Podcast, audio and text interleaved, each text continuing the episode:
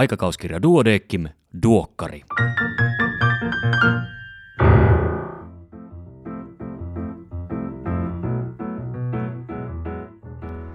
Tämä on numero 18 vuonna 2022. Minä olen Kari Hevossaari, lääkäri Helsingistä. Tervetuloa mukaan Duodeckim-lehden tuoreimman numeron läpikäyntiin. Tämän kertaisen toimitukselta tekstin on kirjoittanut lehden yleislääketieteen vastuutoimittaja Merja Laine.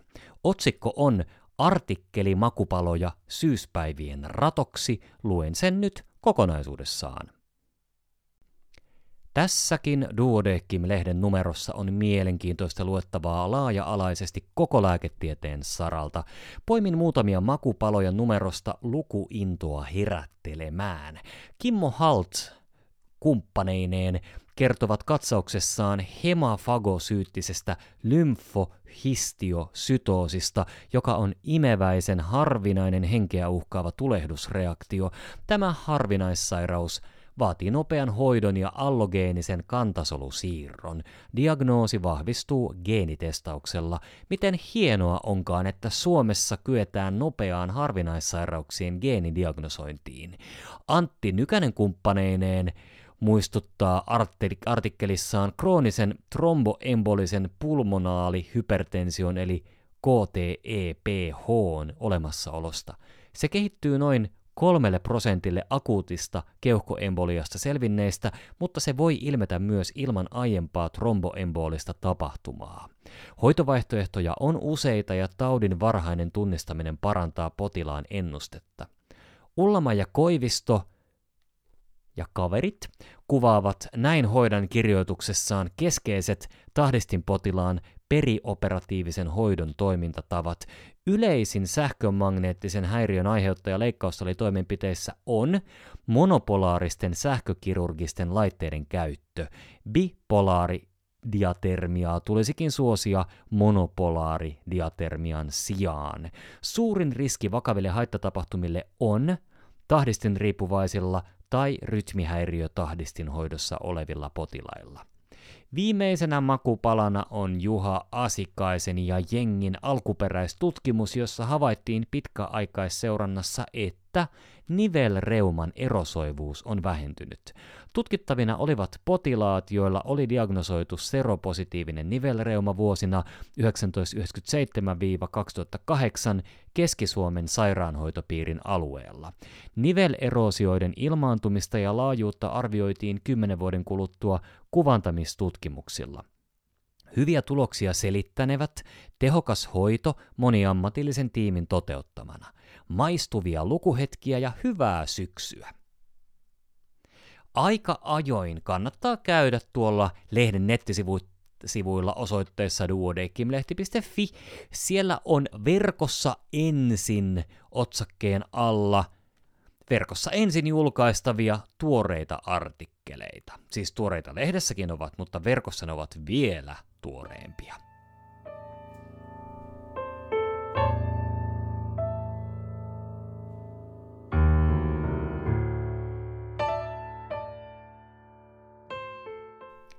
Pääkirjoituksia on vain yksi kappale, sen otsikko on Synnyttääkö sairaalassa, auton kyydissä matkalla sairaalaan vai suunnitellusti kotona?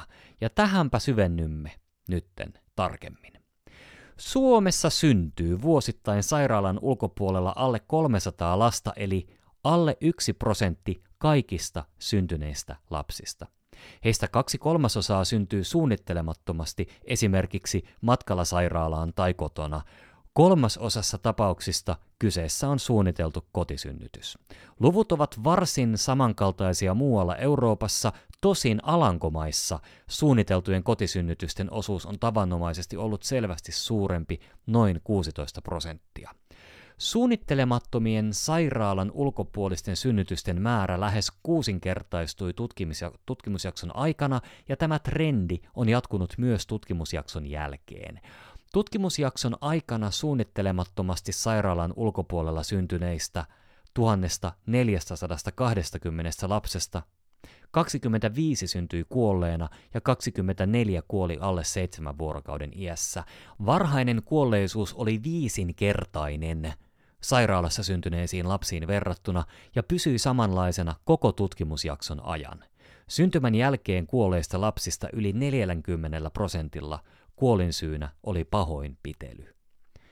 Tutkimustuloksista voidaan päätellä, että suunnittelemattomasti sairaalan ulkopuolella tapahtuvien synnytysten taustalla näyttää olevan myös sosiaalisia ongelmia, syrjäytyneisyyttä, päihteiden väärinkäyttöä ja mielenterveysongelmia, joihin odottaja tarvitsisi moniammatillisen verkoston ja terveydenhuollon palveluiden tukea. Suunnitelluissa kotisynnytyksissä Vastasyntyneiden kuolleisuus oli hyvin harvinaista, mutta huomattavaa oli, että myös pienen riskin synnyttäjien vastasyntyneillä esiintyi hoitoa vaativia terveydellisiä ongelmia, joskin ne olivat harvinaisia yksittäistapauksia pienessä aineistossa. Vastasyntyneiden hoidon ammattilaisen näkökulmasta katsottuna Kotisynnytyksen valitsevat synnyttäjät vaikuttavat hakevan ensisijaisesti miellyttävää synnytyskokemusta tutussa ympäristössä, vaikkapa takkatulen loisteessa ja tuoksukynttilöiden palaessa. He luottavat siihen, että useimmiten kaikki sujuu hyvin. Kodin lämmön ja kylmän lääketieteellisen teknologian vastakkainasettelua vielä lietsotaan sosiaalisen median alustoilla. Syntyvä lapsi on tilanteessa osapuoli, jolta ei kysytä. Lapsen edun mukainen valinta kotiympäristön sijasta olisi se, että apu syntymän aikaiseen ahdinkoon tai syntymän jälkeisen hätätilanteen hoitoon on välittömästi saatavilla.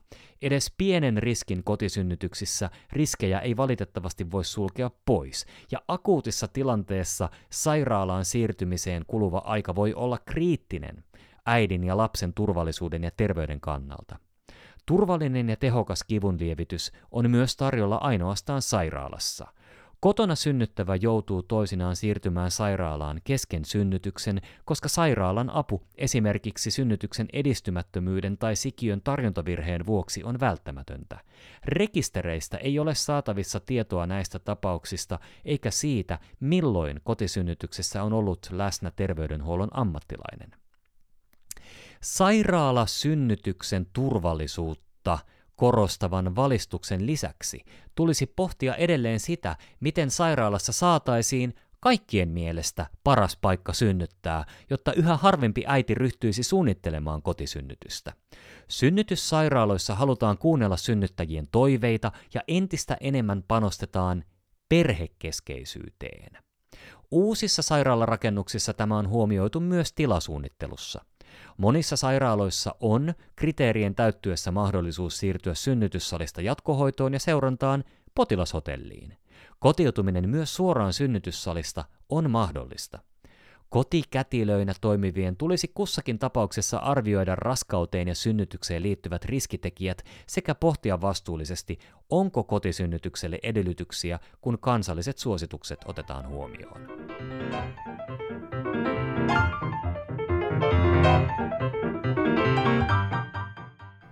Erikoislääkärin uutisia tällä kertaa seuraavilta erikoisaloilta.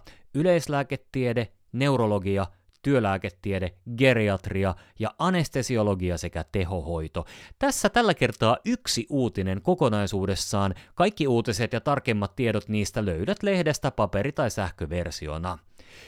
Jatkuvuus, keskeytysten hallinta ja aikataulutus auttavat tehokkaaseen yleislääkärin työpäivään. Yleislääkärit käyttävät monia käyttäytymismalleja ja vuorovaikutustaitoja kyetäkseen tehokkaaseen ja laadukkaaseen työskentelyyn. Ruotsalaisessa laadullisessa tutkimuksessa seurattiin viiden kokeneen ja kollegoiden taitavaksi arvioiman yleislääkärin työtä yhden työpäivän ajan. Työskentelystä tehtyjä havaintoja analysoitiin sisältöanalyysilla ja etsittiin tehokkaaseen ajankäyttöön ja lääketieteellisesti laadukkaaseen työskentelyyn auttavia toimintamalleja.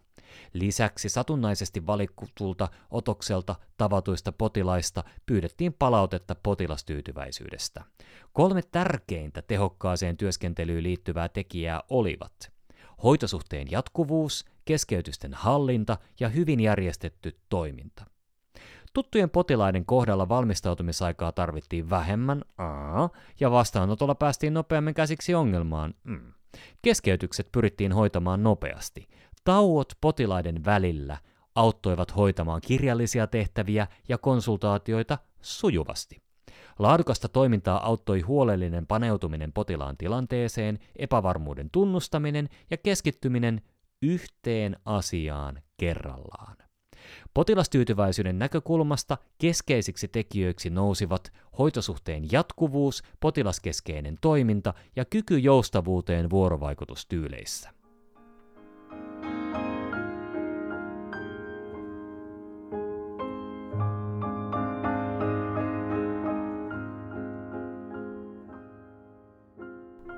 Katsausartikkelit. Ensimmäisenä on perinnöllinen hemafagosyyttinen oireyhtymä, harvinainen imeväisen kuumeen syy. Tätä Merja tuolla alussa jo käsittelikin, kuten myös seuraavaa, eli krooninen tromboembolinen pulmonaali hypertensio hengenahdistuksen syynä, alidiagnosoitu akuutin keuhkoveritulpan komplikaatio. Sitten sitten täysimittainen simulaatioharjoittelu terveydenhuollon erityistilanteiden käyttöönoton tukena. Täysimittainen simulaatio soveltuu tiimityön ja vuorovaikutuksen harjoitteluun. Soveltuu myös työntekijöiden osaamisen ylläpitoon ja uusien perehdytykseen. Simulaatioita voidaan käyttää uusien toimintamallien rakentamiseen ja virtavaa viivaistamiseen sekä tilasuunnittelun apuna, eli ei muuta kuin simulaatiokeskusta pykäämään. MS-taudin ja sen lääkehoitojen vaikutus syöpäriskiin. Vaikka MS-taudin taustalla on immuunijärjestelmän poikkeavuuksia, tauti itsessään ei näytä juuri vaikuttavan syöpäriskiin. MS-lääkkeiden aiheuttama syöpäriski vaikuttaisi vähäiseltä, mutta näiden, näistä lääkkeistä monien seurantaajat ovat vielä lyhyitä.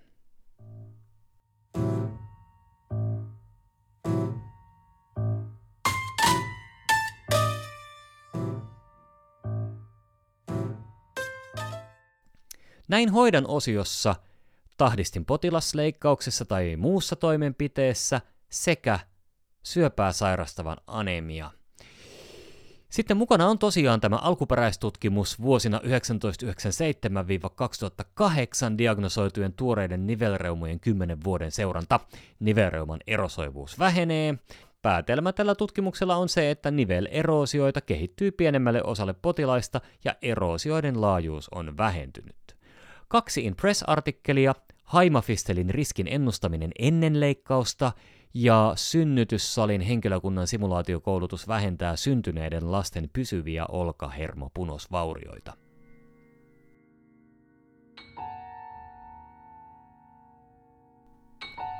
Tämänkertainen vinkki on kuvavinkki. Sen otsikko on Synkopee ja pidentynyt kuuteen aika. Koska ratkaisu vaatii kuvan, en lue sitä ääneen, mutta kaikki aiemmat vinkit löytyvät omina podcasteinaan tästä samasta podcast-fiidistä.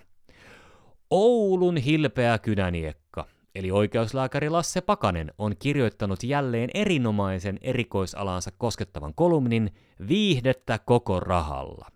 Lassehan pystyy kuuntelemaan paitsi siis lukemaan, niin häntä pystyy myös siis kuuntelemaan tämän vuoden toukokuussa ilmestyneessä Duokkari Extra podcastissa. Vielä ennen loppua lukaisen tähän Duodeckimin hallituksen puheenjohtaja Minna Kailan pohdiskelua otsikolla Häntä heiluttaa koiraa terveydenhuollossa. Kirjoitus on julkaistu myös Duodeckimin blogissa. Toiminta terveydenhuollossa on alkanut muistuttaa Kailan mukaan erästä peliä. Lapsi, sai lahjaksi aikanaan Zeppelin-nimisen pelin sedältään. Hänestä tuli erittäin hyvä pelaaja. Isänsä sai haasteen lähteä mukaan eikä pärjännyt oikein ollenkaan. Pelin tavoite oli yksinkertainen, tee voittoa. Lapsi noudatti sääntöjä ja rikastui rikastumistaan. Hänen isänsä mietti pelin ihmisiä. Pelin ihmisiä. Työntekijöitä, miltä tuntuisi ja voisiko työväkeänsä noin vain irtisanoa. Ei voinut, eikä rikastunut. Meno vaikuttaa Kailan mukaan nykyisin usein siltä, että terveydenhuollossakin pelataan samanlaista peliä pelkästään numerot ja talousmielessä. Tämä on lyhytnäköistä, sillä ihmiset eli työntekijät tekevät tuloksen terveydenhuollossa, hän muistuttaa. Tulos, tai mieluummin päätehtävä, on terveydenhuollossa potilaiden tutkiminen ja hoitaminen. Jotta päätehtävä tulevaisuudessakin tulee tehdyksi, tarvitaan tiedettä ja opetusta. Toivottavasti ihmiset eivät unohdu lukujen taakse. Kaila pohtii blogissa, että tietojen kirjaamisesta ja tietojärjestelmien suoranaisesta palvelemisesta vaikuttaa tulleen jopa terveydentekijöiden päätehtävä. Tiedon keräämiseksi ammattilaisten työajasta yhä suurempi osa allokoituu kirjaamiseen, jopa niin, että se on tärkeämpää kuin varsinainen päätehtävä, potilasasiakkaiden tutkiminen ja hoitaminen, erityisesti. Tämä on viime aikoina vaivannut pääkaupunkiseudulla, kun potilastietojärjestelmän laajeneva käyttäjäkunta lisäksi kohtaa joka organisaatiossa samat vaikeudet ja ongelmat. Tiedon keräämiseksi ammattilaisten työajasta yhä suurempi osa kuluu kirjaamiseen. Tilanne on täysin kestämätön, kun vielä työntekijöiden palkanmaksukin sakkaa. Vaikutelmaksi on jäänyt melko täydellinen välinpitämättömyys työntekijöistä. Kyllä taitaisi Zeppelinin pelaaminen sujua, vaikka terveydenhuollossa harva rikastuu. On mielenkiintoista nähdä, miten vuodenvaihteessa aloittavat hyvinvointialueet ratkaisevat tämän asenneongelman. Heille Duodeckimin hallituksen puheenjohtajalla on terveisiä. Toivon hartaasti, että potilas ja ammattilainen ihminen ei tykkänään unohdu strategiasta ja lukujen taakse, että valitut ja valittavat johtajat muistavat joka päivä toimialansa päätehtävän ja miettivät, voisiko vähemmällä toimintatiedolla ja kirjaamisella pärjätä. Siinä kaikki tällä kertaa. Kiitos kun kuuntelit. Syksyssä mennään ja voimia siihen. Kuorivaatetta ja merinovillaa yllä ja kohta onkin jo äh, vaikkapa marraskuu, ja voi alkaa valmistautumisen pikkujouluihin, jos tykkää. Tai voi hakea joulukoristeet Vintiltä, jos tykkää. Tai voi uppoutua tutkimukseen täysin rinnoin, kun ulkoa tuleva valo ei enää häiritse, ja niin edelleen. Palataan me asiaan parin viikon päästä, voi hyvin siihen asti. Iiro, ole hyvä.